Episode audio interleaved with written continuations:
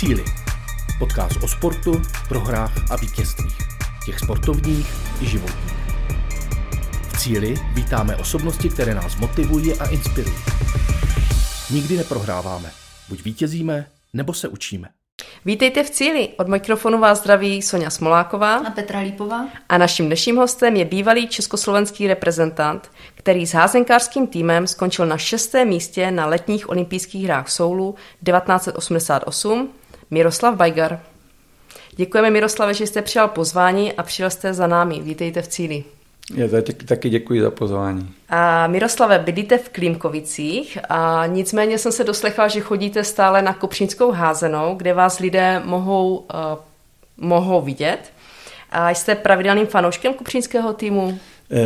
Ne, bohužel ne. Za to se omlouvám, ale dal jsem se trošku na jiný sport, takže víkendy občas trávím s jiným sportem.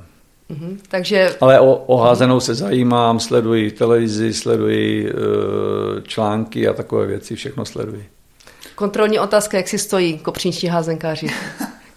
Někde vprostřed tuším, nebo v druhé polovině tuším. Myslím, že minulý nebo předminulý týden jsem zrovna viděl utkání. Aha. A teď jsem četl, prohrali ve Frýdku. Mm-hmm. Takže pořád to nějak takhle sleduji, no. To je dobře.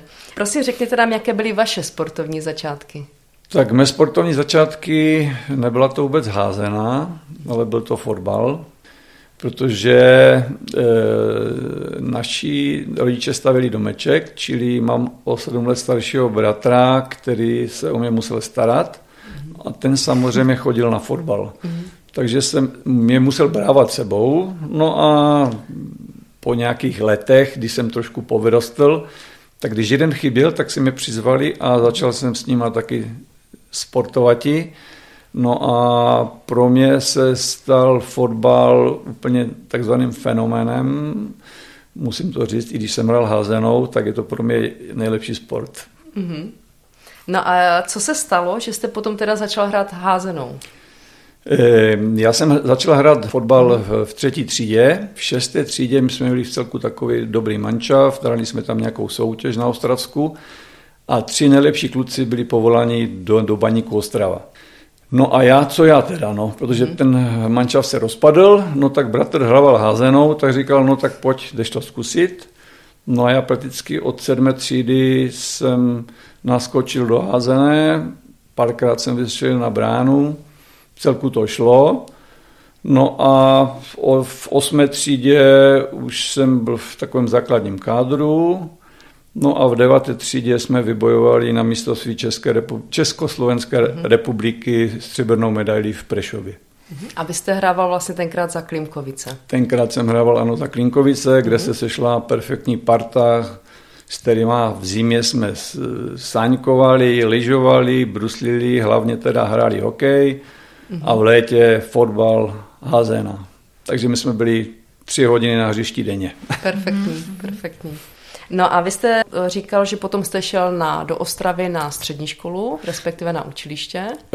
Šel jsem na učiliště spojů, to už jsem hrával za dorost v Klínkovicích, no a v 17 letech už si mě povolali do mužů, kde klínkovická házena v té době měla v celku dobré jméno, hrávali i 2. ligu a tam jsem se v celku dobře uchytil a prakticky jsem už stabilně nastupoval pak za muže.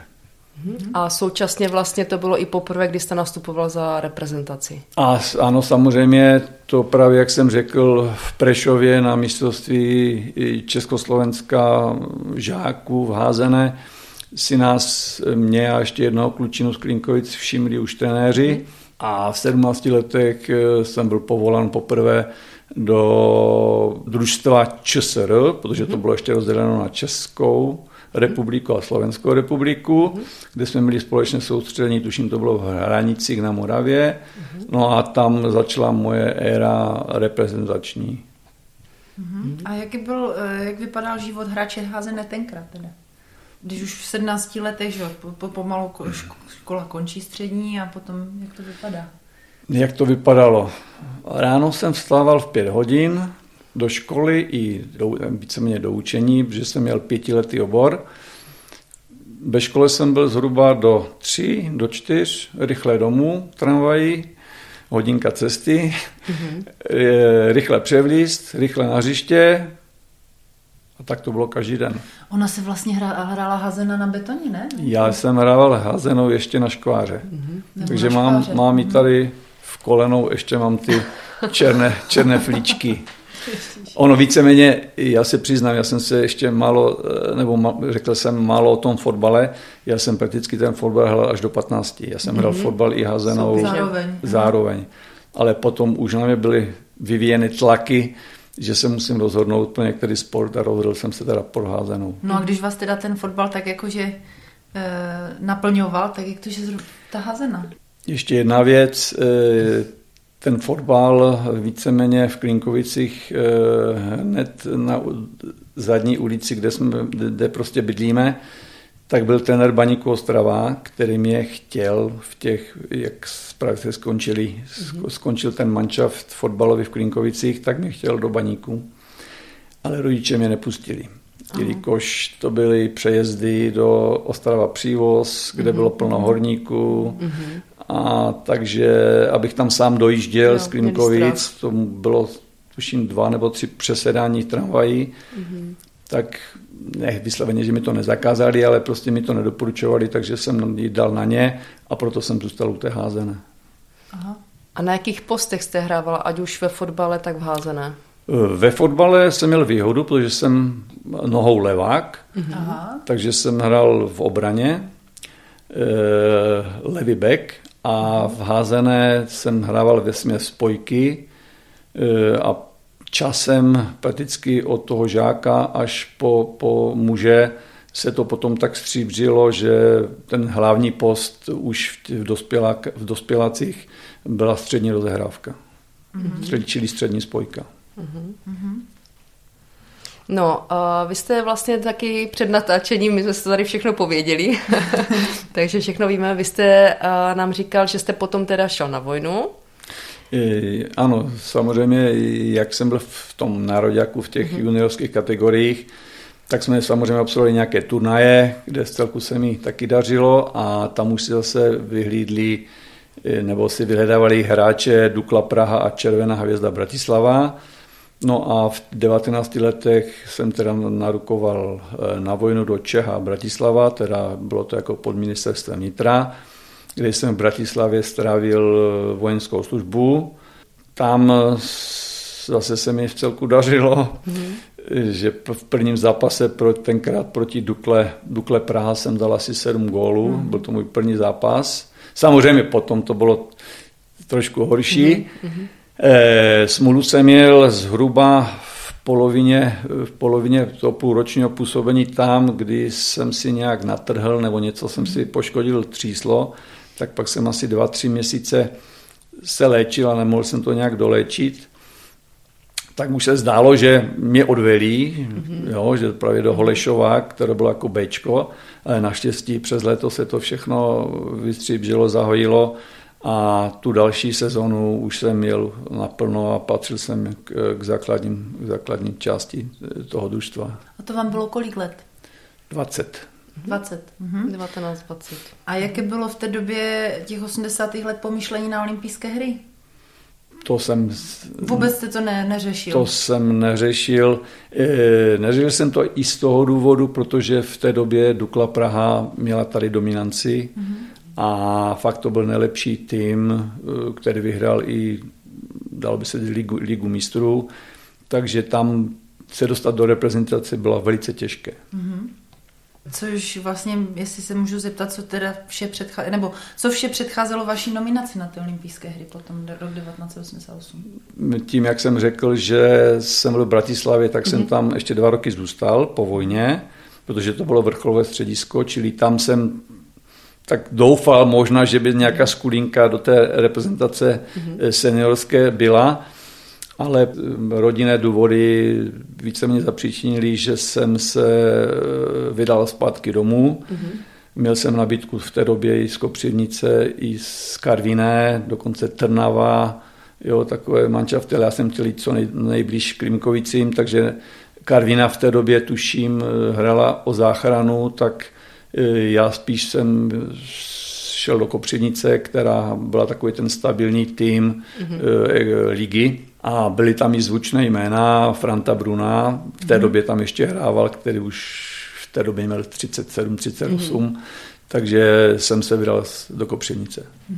A to byl teda který rok, kdy jste začal v Kopřivnici? 1981. 81. A my jsme si vlastně říkali, že v roce 85-86 ta sezóna Kopřivnice byla druhá.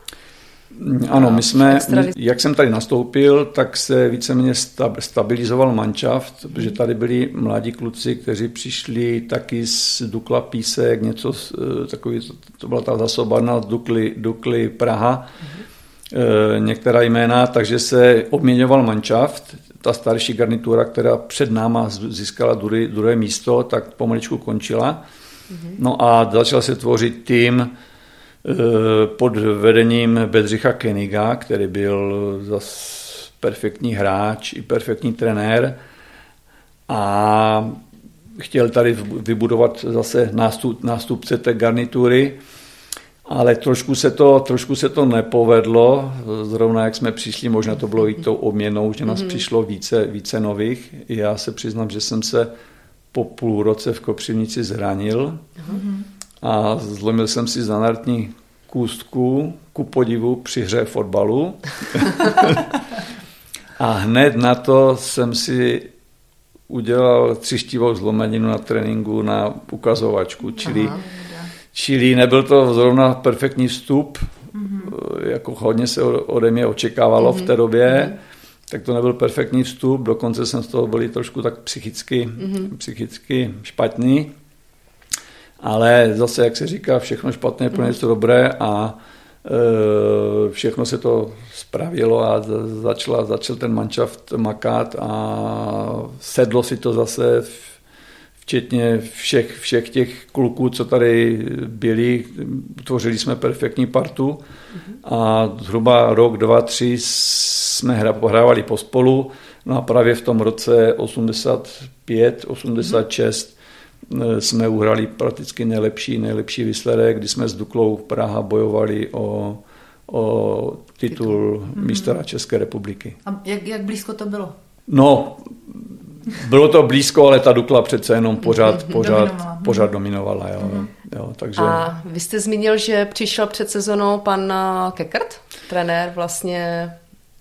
Ano, právě jak jsme tady nastoupili ti noví, tak ta příprava nebyla zrovna ideální, to už jsem vzpomínal tady, jak jsme se bavili před tímto rozhovorem, tak jsme se tam trošku tak zachraňovali na konci a tak samozřejmě se změnil trenér a přišel právě Jirka Kekert, který nás dal trošku do latě samozřejmě a manšaft začal šlapat. No a to už vlastně se blížíme k tomu roku 88, je tak? Ještě já bych zmínila rok 86, který byl vlastně, kdy Československo bylo na moskevských hrách Dobré vůle třetí a tam vlastně i pan Kekert byl v pozici už reprezentačního trenéra, respektive asistenta reprezentačního trenéra. Ano. A vy jste tam hrál i s kopřivnickým spoluhráčkem Jiránkem. Ano, to byl víceméně můj první turnaj a tam, nechci říct, že se nám dařilo, ale na to, že jsme byli úplně nový manšaft, který byl tenkrát, nebo začal se budovat, tak jsme zahrali solidně, hráli jsme tam i se Sovětským svazem v té době a prohrali jsme, tuším, o góla 17-16. Oni sice taky budovali nový manšaft, ale to nám nikdo takhle nevěřil, že bychom eventuálně s tímto manšaftem mohli takhle uhrát takový výsledek. Ku podivu, byla to pravda. A co to s vámi dělá teď, když na to tak člověk vzpomíná, když se k tomu tak vrátí? No, tak samozřejmě pro mě to bylo takový ten vrchol celé mé kariéry, ne úplně ještě ten vrchol, ale ten začátek toho vrcholu, protože já jsem se do té reprezentace dostal prakticky v 28 letech. Jo, čili už jsem měl něco za sebou a relativně pozdě. Na druhou stranu zase to bylo dobré v tom, že z těch manšaftů evropských, nebo dalo by se říct, v té reprezentaci mě nikdo neznal, čili v tom jsem měl zase výhodu, takže dával jsem v celku i nějaké ty góly. A vlastně to už teda se můžeme dostat k té olympiádě a je to Seoul 1988, kdy předpokládám trenéři reprezentační byli stejní, mužstvo víceméně podobné jako z těch her dobré vůle? No, já bych ještě ty hry dobré vůle, to byl takový ten začátek, ale pak ještě v 86. jsme hráli prakticky kvalifikaci v Itálii o postup na tu olympiádu. Kde ten mančát už byl víceméně, ten nový reprezentační mančát už byl víceméně stabilizovan, ale nikdo nevěděl, co se ještě od toho může očekávat. A tenkrát se nám zadařilo, víceméně jsme porazili v celé té přípravě, myslím rok a půl, jsme nevyhrali se Španělama, nevyhrali jsme ani s Němcema a tam jsme porazili Němce, Švýcary, Bulháry a ještě teď už přesně nevím, které mančafty tam byly. Jugoslávci možná, ne? Ne, ti ne. A hráli jsme pak finále se Sovětským svazem, s kterým jsme prohráli. Takže jsme skončili na druhém místě a právě na tu olympiádu v Soulu postupovali první dva mančafty. Takže jsme si zajistili postup v roce 86. A víceméně začala, 87 začala příprava už na olympiádu. Jaké to bylo? Co se pro vás jakoby změnilo? V osobním životě? No v osobním životě se změnilo to, že jsem nemusel do práce, protože předtím jsme chodívali tady v Kopřivnici vždycky dopoledne do práce, pak až na trénink. Tak tím, že jsem byl reprezentantem, jsem nemusel chodit do práce, ale samozřejmě začaly soustředění a vedení házenkářské vedení chtělo, tím, že se to hrálo v Soulu, které je na opačné straně naší republiky, tak si rok předtím chtěli vyzkoušet, co to s naším manšaftem udělá, nebo co to s námi udělá, ta změna podnebí a všeho, takže vymysleli takovou věc, že v roce 1987 jsme měli soustředění a pak jsme jeli na turné do Číny. Jenom vzpomenu cestu, kdy jsme letěli do Berlína, z Berlína do Moskvy, z Moskvy do Pchjongjangu a z Pchjongjangu, kde jsme přespali jednu noc, měli tam trénink, tak jsme jeli vlakem 9 hodin do Číny. A tam nás čekalo několik utkání, na co se nedá zapomenout zase, na jedno utkání jsme absolvovali v armádním nějakém komplexu, kde jsme přijeli autobusem, kolem nás plno vojáků nebo policistů. My jsme nastupovali pak do haly a do haly přicházeli v zástupech vojáci, jak na povel, všichni naplnili celou halu, jak na povel vzali čepice z hlavy, položili se na kolena, dali ruce takhle, aby mohli pleskat, nebo tleskat, a pak po nějakém gólu vždycky a to bylo celé utkání takhle, jo. Neskutečný zážitek. A jaká byla úroveň teda čínských házenkářů? Tam jsme vesměs všechno vyhráli, jo. No, takže... Byla tam i jiná země, nebo fakt jenom Číňani? Jenom Číňani. Jo. A v tom Pchjongjangu to vypadalo jak? Byli jste nějak v šoku? Pchjongjangu v šoku. Jediný zážitek, tak, protože my jsme byli teda ve špičkovém hotelu, kde fakt byli zahraniční turisté i z Ameriky a já nevím, jo, takže ten hotel byl jako v celku na solidní úrovni, strava už to bylo horší, ale co si pamatuju z letiště, když jsme do toho hotelu jeli, tak asi se chtěli prostě stavět mrakodrapy tak, jak v Jižní Koreji, které jsme potom byli, ale oni neměli takové ty jeřáby vysoké nebo něco takového, ale tahali to všechno provazama. Takže to jsme neskutečně, to byl zase opět neskutečný zážitek. Jo, ale byl to rok 87, snad už to tam možná je lepší, ale když to možná věřím. Tak a dostáváme se teda do roku 1988, který je měsíc olympijský, září? Srpen, září. No. Tak jak na to vzpomínáte?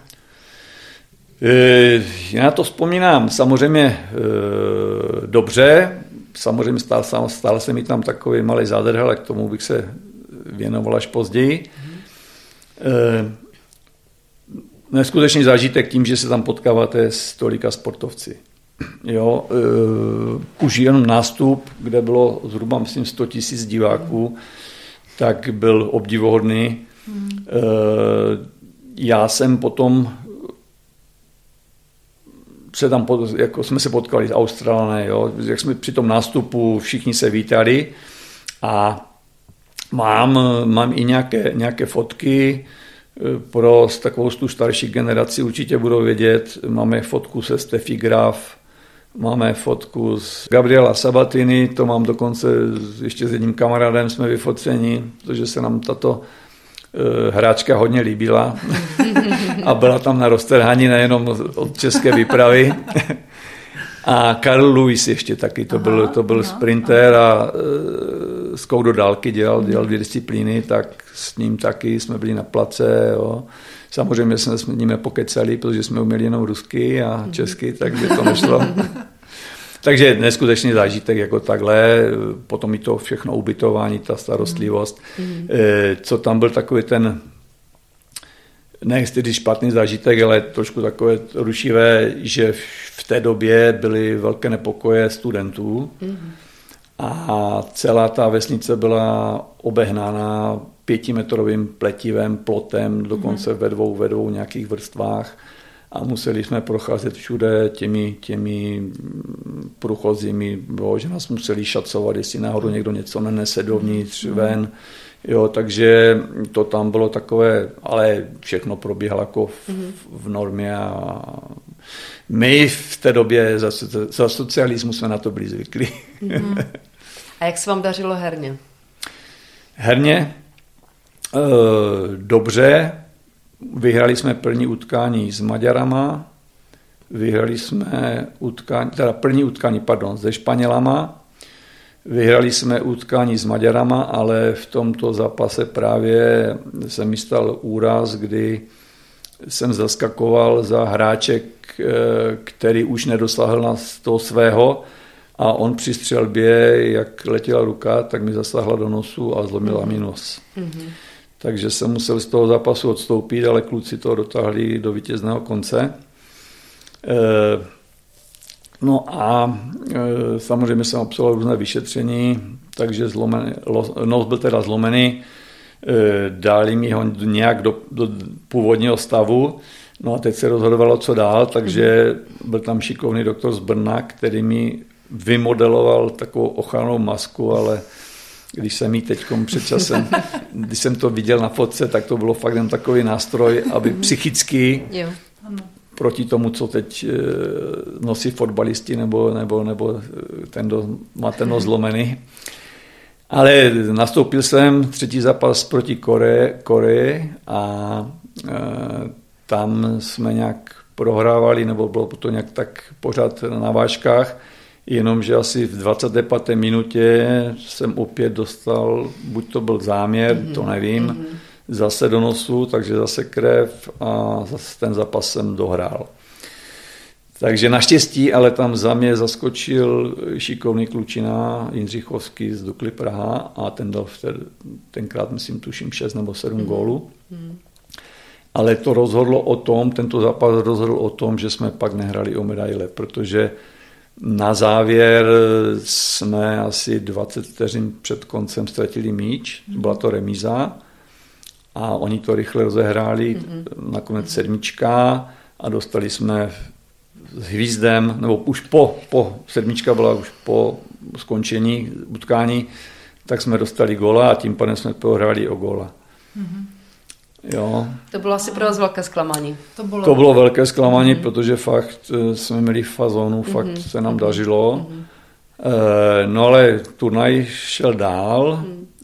Já jsem opět trošku porovnal nos, trošku mi vyspravili opět ten chránič. No pak jsme hráli s Japoncema, s Němcema, to jsme ale prohráli. Ku podivu, to byl můj nejlepší zápas, dával jsem tam asi 6 gólů, tuším, takže ale jsme ho prohráli, pak s Japoncema jsme vyhráli a bylo tam trošku takové zamíchané, tak nakonec jsme byli 3 manšafty, zvítězili, teď přesně nevím, ale bylo to na 2 skupiny a byli jsme 3 manšafty se 6 body, no a ten bod nám právě chyběl, takže jsme hráli až o 5. 6. místo. A kdyby jsme ten bod měli, tak hrajeme první čtvrtku. Jo, tam už to bylo potom o kousek. Takže Korea potom hrála finále se Sovětským svazem. A jak to dopadlo? Rusáci vyhráli. No a vy jste v té době měl 30 let. Dalo by se říct, že jste byl na vrcholu? Jo, já myslím, že to byl asi můj vrchol té kariéry. No a trošku jsem měl smluv právě v té zlomině toho nosu, protože jak jsem se vrátil z olympiády, tak jsem s tím měl problémy, slzily mi oči a pořád to nebylo ono, špatně se mě dýchalo, tak reprezentační trenér mi, který byl z Olomouce, mi vyřídil operaci nosu, čili ještě v tomto roce před Vánocema jsem byl na operaci, no a pak mě čekala rekonvalescence. Jo, takže ta sezóna potom byla taká trošku složitější pro mě. Já bych teď jenom trošku odbočila, ale ne úplně. Jak velkou roli hraje ve sportu disciplína podle vás? A co vlastně ta disciplína, co to znamená? No, hraje to velkou roli, protože už z taktických důvodů vždycky musíte nějakou disciplínou na každý ten zápas určit trošku jinak.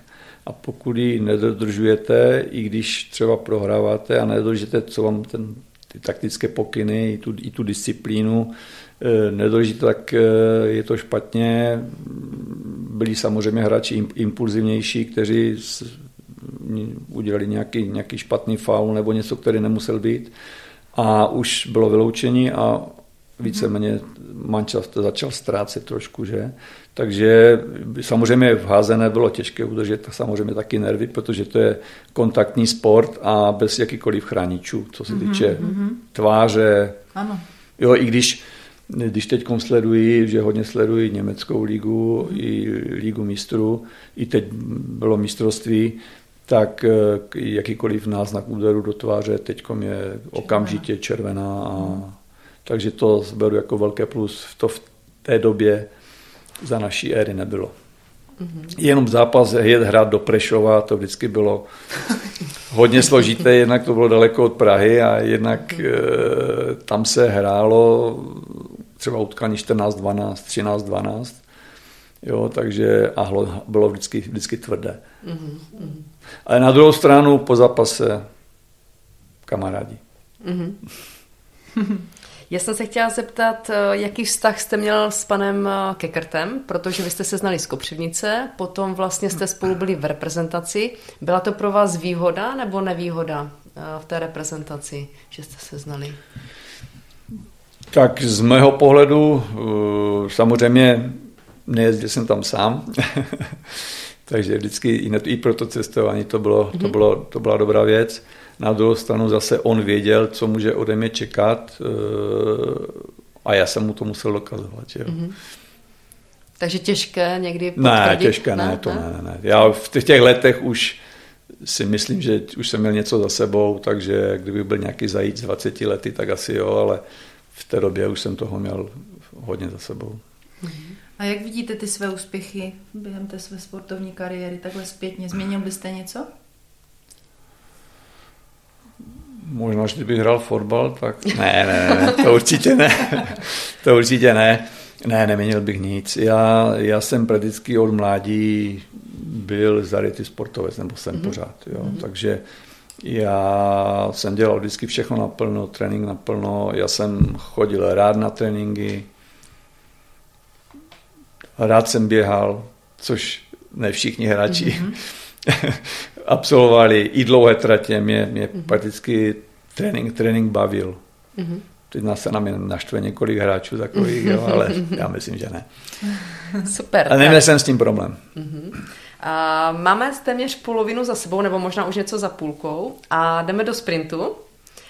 Mám tady pro vás nachystáno zhruba nějakých 15-16 otázek. Dám vám vybrat jednu možnost. Poprosím vás o co nejrychlejší odpověď. I když já se jenom k tomu dám takovou odpověď, v házené jsem se musel rozhodovat velice rychle. Ano. V životě dostávám od manželky kapky, že vždycky se jo, ne.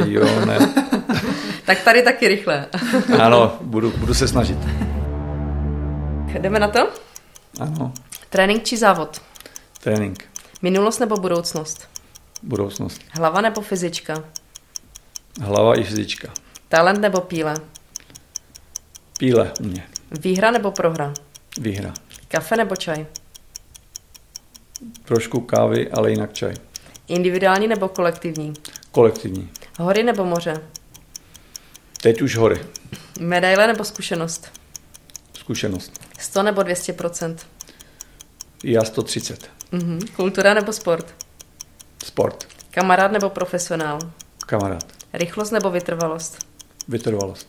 Léto nebo zima? Léto i zima. Město nebo vesnice? Vesnice. Super, jsme v cíli. Peťo, zaujalo tě něco z odpovědí? Ta budoucnost. Označila jsi. Minulost nebo budoucnost? Tak budoucnost. Teď čekáme další vnouče. Takže... Tak to je krásné. Tak to gratulujeme. Takže to je taková ta budoucnost. No a víceméně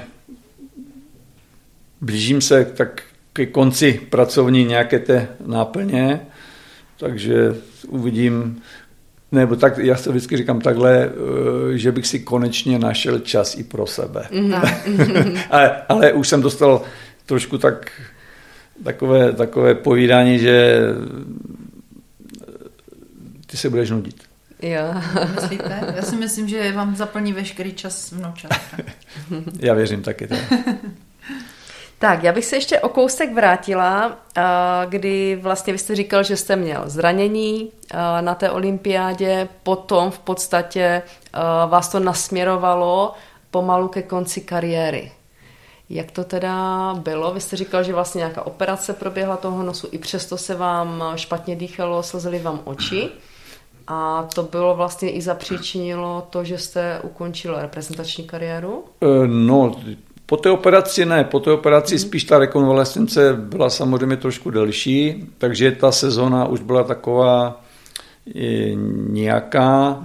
No a už jsem na sobě fyzicky cítil, že jsem začal mít problémy i ze zády, tak jsem cítil, že ta kariéra pomaličku se blíží ke konci.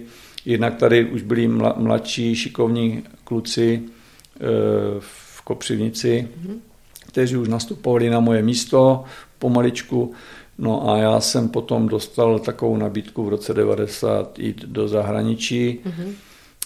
Nebyl to už ale žádný, nechci říct špičkový, ale nějaký ligové družstvo, protože to jsem prošvihl právě tím zraněním, kdy celý prakticky ten tým olympijský odešel někam do zahraničí. Takže já už jsem šel do nižší soutěže. Takže jste vlastně v Kopřivnici ukončil kariéru? V roce 90 jsem ukončil kariéru a vydal jsem se na zkušenou. Do Německa, že? Do Německa, no. Jak dlouho jste tam hrál? 4,5 roku jsem tam byl. Necelých 5, takhle nějak. A potom jste vlastně i měl nabídky na nějaké trénování? No já jsem trénovat začal už v Německu, kdy po roce se tam nelíbily ty výsledky, ale bylo to způsobeno i tím, že když jsem já tam přišel, tak ode mě se očekávalo, že budu nějaký bombarďák tím, že jsem byl v reprezentaci, ale to nebyla nikdy moje hra. Já jsem spíš mou hru měl založenou na uvolňování hráčů, spoluhráčů, sice dával jsem jí góly, ale spíš takhle, takže po tom roce v Německu přišel za mnou manažer a že jestli bych teda to netrénoval. Mm-hmm. Tak jsem říkal, jo, určitě zkusíme, no a celku se dařilo, tak jsme postoupili o jeden level výš, mm-hmm. no a v celku se jako byla spokojenost. Byl jste jako hrající trenér? Jako hrající trenér, ano. Mm-hmm. To právě byla moje další otázka, být dobrým hráčem vždy neznamená být dobrý trenér, že? Ne vždycky se to prostě sejde, těch výjimek nějaké jsou, ale no a proto jsem se chtěla zeptat, co vás lákalo, nebo jestli jste se dostal náhodou k tomu trenérství, takže víceméně v podstatě takovou jakousi oklikou. Ne, asi jste neuvažoval někdy v minulosti, že byste někdy no, v té době ještě ne. Mm-hmm. V té době ještě ne, tam to bylo spíše taková znouzecnost, mm-hmm. ale zas to bylo dobře v tom, že jsem si mohl, nebo jsem ten mančal mohl vést tím směrem, co už jsem tady třeba měl natrénováno, nebo mm-hmm. vypozorováno v Kopřivnici, používali jsme tam hodně signálů, co jsme tady používali a všechno to tam klapalo. Mm-hmm. I nějaké náhozy a takové věci, což na tu soutěž tenka to nebylo takové obvyklé. Mm-hmm. Takže v tom se dařilo. No a pak, jak jsem se vrátil, tak jsem dostal ještě, nechci říct nabídku, ale spíš mě požádali, jestli bych nepomohl v Baníku Ostrava, který se zachraňoval v lize. Tak jsem to řekl, že jo teda a ještě s jedním brankářem z Karviné, který byl v mých letech, jsme to víceméně zachránili, nechci říct jenom my, ale ten mančav se prostě zachránil a dostal jsem nabídku to trénovat, mm-hmm. no ale tam to trošku nedopadlo tím, že po proběhlé přípravě, která byla všechno mm-hmm. jako naplánovaná, všechno proběhlo v pořádku, tak 14 dnů před začátkem ligy víceméně odřekl sponzor a celé se to nějak sesypalo. Mm-hmm. Takže to byla pro mě taková špatná zkušenost a dostal jsem teda potom ještě jednu nabídku, ale už jsem do toho nešel. A to bylo vlastně trénování mužů? To bylo trénování mužů. A já jsem si našla, že v roce 2000 jste trénoval družstvo mladších žáků Polanky nad Odrou, kteří se stali mistrem republiky. A vy jste vlastně zmínil, že tam v tom družstvu hrál váš syn? Ano, to je pravda. Jaký je rozdíl mezi trénováním mužů a vlastně dětí, mládeže? No tak u těch mužů prakticky tam někteří ti hráči si myslí, že umí všechno. Mm-hmm. No a je to takové problematické a já jsem nebyl takový ten trenér, abych měl bič v ruce, mm-hmm. což asi bylo špatně, jo, ale tím jsem se potom já tak ohodnotil, že to trénování asi dospěláků není moje mm-hmm. krevní skupina, tak jsem víceméně to trénování dětí vzal i z toho důvodu, že můj syn začal v Polance hrát házenou a ten trenér šikovný uh-huh. Pavel Bochňák uh-huh. mě požádal teda, abych to s ním nějakým způsobem taky zkusil a nějaké zkušenosti tam předal. A víceméně, ale on trénoval jako trenér mm-hmm. a já jsem tam docházel, když on třeba nemohl mm-hmm. a spíš jsem tam řešil takové ty konkrétnější věci, co se týče systému a takových věcí. Mm-hmm. Jo. Čili si myslím, že těm klukům to v celku dosti pomohlo, mm-hmm. takže jsem tam byl, myslím, 2 nebo 3 roky. Zase něco jak v Plínkovicích za mé éry, tak v Polance se tam dala super parta dohromady a vybojovalo se prakticky v Karviné na mistrovství republiky titul mladších žáků, kde hrál teda i můj syn a byl zvolený, myslím, nejlepší střelec a nejlepší hráč. Super. To vás muselo hořát krásně u srdce, co? Jo, tak určitě, samozřejmě. Vy jste říkal, že máte 2 syny a vlastně Když jste teď řekl ten svůj příběh, tak se docela potatili, protože vlastně ten mladší začínal s házenou, potom s fotbalem, pak zase házená, že oba ty sporty dělal. Jaký to byl příběh teda?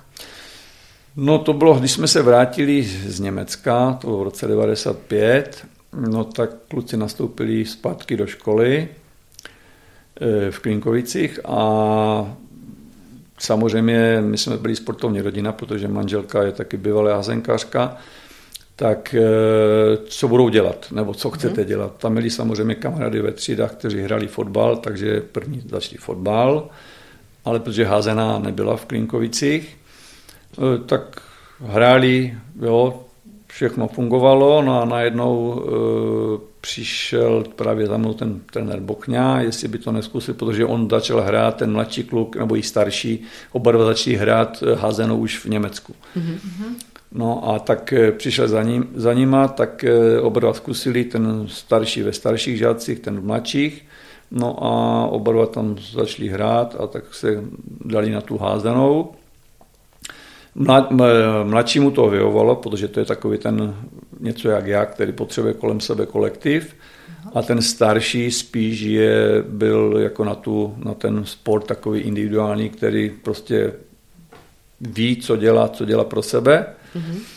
No a já jsem potom přešel do sportovního centra, po tom trénování dostal jsem takovou nabídku do sportovního centra v Ostravě Zábřehu, kde se hraje squash, badminton, máme tam spinning a i takové malé fitko.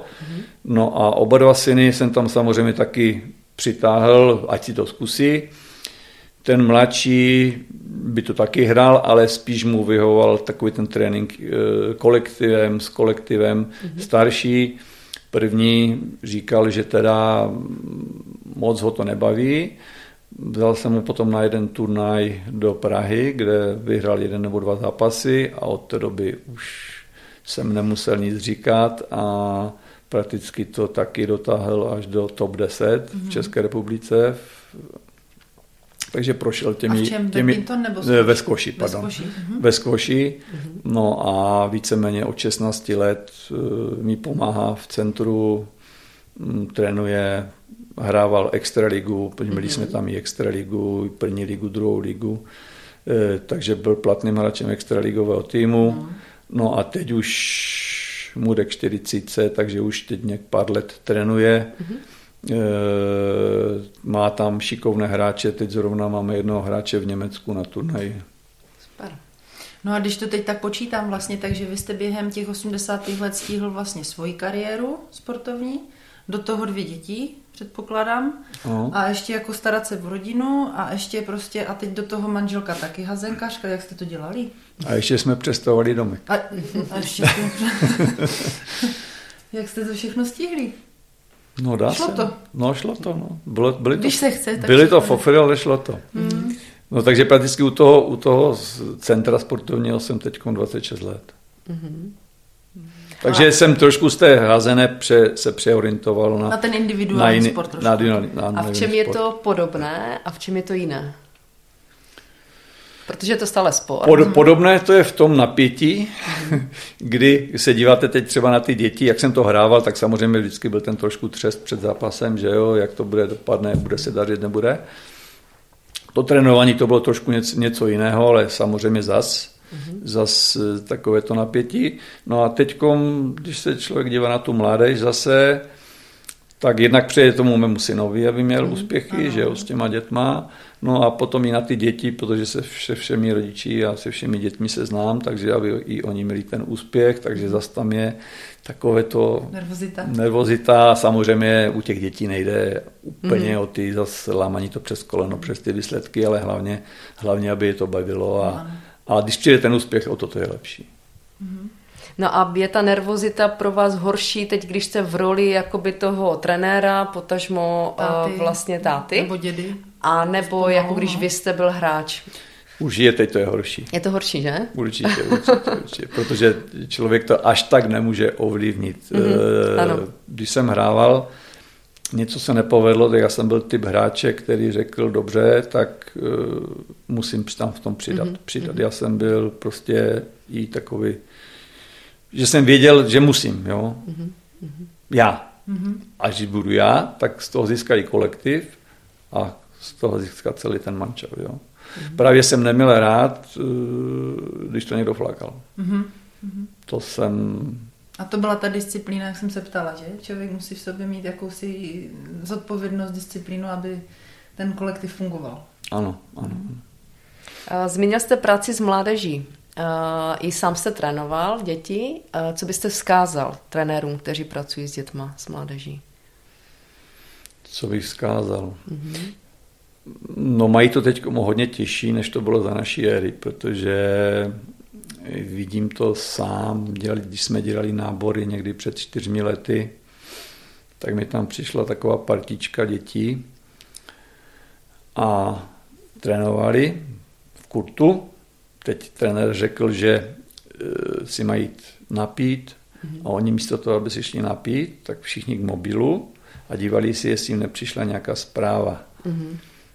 Tak to jsme zarazili, takže to je to špatně teďkom, to špatné, já vím, že to je dobou, že to lze těžko změnit, odbourat, ale toto, hlavně tu trpělivost a jak vy říkáte, ta disciplína prostě i u té mládeže, u těch dětí prostě pilovat tu disciplínu, ona, ta disciplína se jim potom vrátí v celém tom životě. Přesně. Mm-hmm.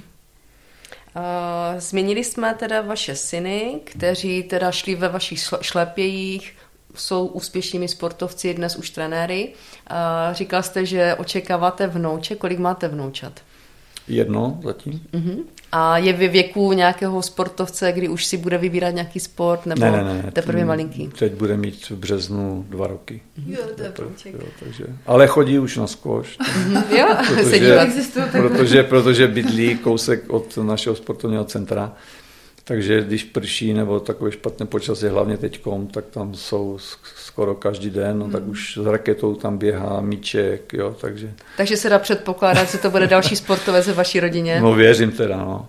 Věřím, že jo.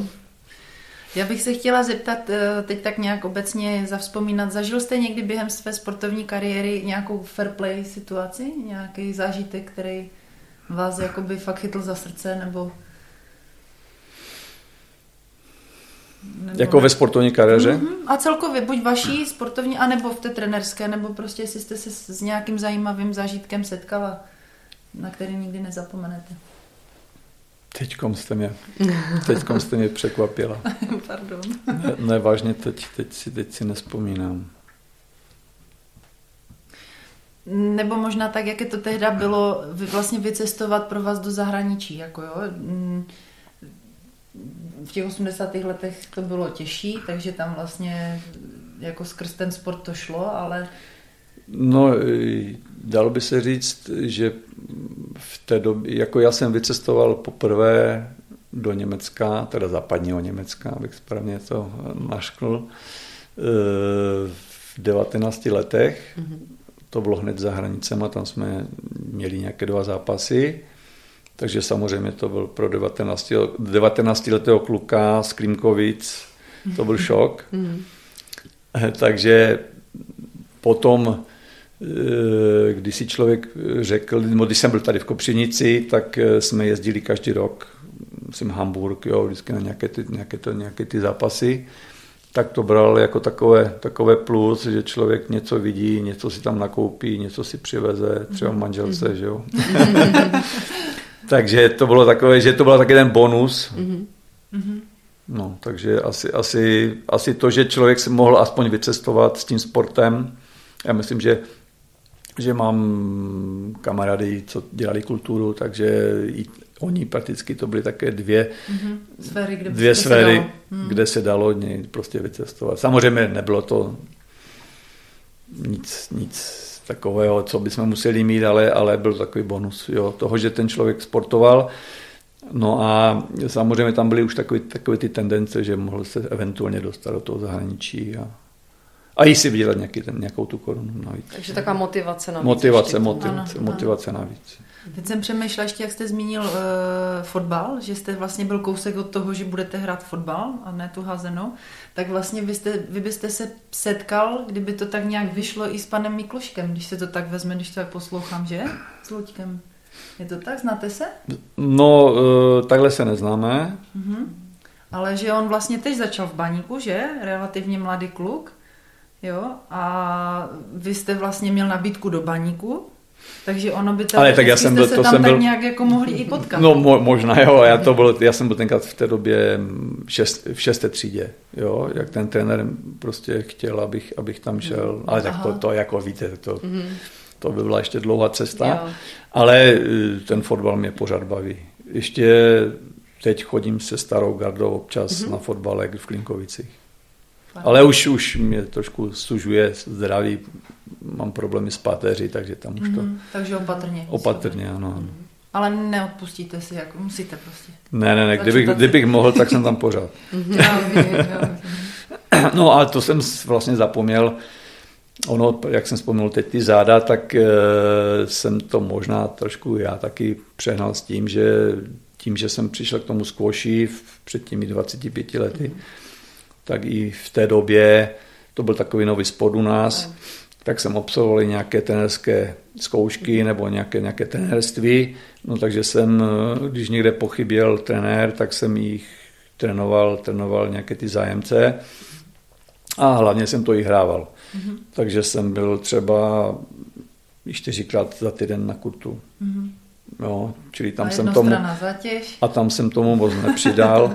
Když jsem po roce, jak jsme se vrátili z Německa, tak jsme tam byli po roce na návštěvě a tam jsem se bavil s fyzioterapeutem a on říkal, tak co děláš? Taková otázka, co děláš? Já říkám, no tak jsem tam vedoucí takového sportovního centra a co tam máte? Jak mám squash, badminton, že? No a tak jak se daří? Říkám, tak jo, trénuju to. Se na mě takhle podíval, zhrozil se a říkal, squash, to je nejhorší na záda. Takže jsem si to asi trošku taky přivodil sám. Já ráda zmíním, že tento měsíc jste oslavil krásné půlkulatiny. Jestli můžu prozradit číslo? 65. My vám přejeme hlavně hodně zdraví do dalších let a chtěla jsem se zeptat, jaké máte ještě sny a cíle. Sny a cíle. Tak hlavně, aby drželo to zdraví. No a samozřejmě sny jako takové už nějaké nemám. Spíš, aby ta rodina se neustále nějakým způsobem vyvíjela a držela pospolu a bylo vše v pořádku. Jo, já myslím po té sportovní kariéře jsem toho zažil dost, takže... Já bych se zeptala teda na poslední otázku. Ptáme se všech hostů. Jaký druh talentu je podle vás potřeba, aby se sportovec dostal na vrchol? No je tam asi víc těch faktorů. Talent samozřejmě musí být. Čím větší talent, tím to je lepší. Ale bez poctivé dřiny, sebeodříkání, hlavně v dnešní době, která je taková náchylná na takové různé věci, takové to rozptýlení, tak tam to je fakt velice důležité. No a taková ta urputnost a chuť vítězit, protože zrovna jsem si vzpomněl teďkom, jak vzpomínají sestry Fruhvítovy, tenistky, tak hlavně myslím, nevím, jestli to ta starší nebo mladší, že prostě si jde za svým cílem, nedívá se nalevo, napravo, ale prostě chci hrát a chci vítězit. Bez toho vítězného typu to nejde. U toho, hlavně u těch sportů jednotlivců, tam to je v tom člověku a u těch kolektivních sportů vždycky tam musí být, nebo ty typy, když se tam sejdou, tak potom vítězí. Super, děkujeme. Děkujeme moc. Děkujeme všem posluchačům, kteří s námi dnes dohráli až do cíle. Podcastem v cíli vás provází Soňa Smoláková a Petra Lípová. Cíli. Podcast o sportu, prohrách a vítězstvích. Těch sportovních i životních. V Cíli vítáme osobnosti, které nás motivují a inspirují. Nikdy neprohráváme. Buď vítězíme, nebo se učíme.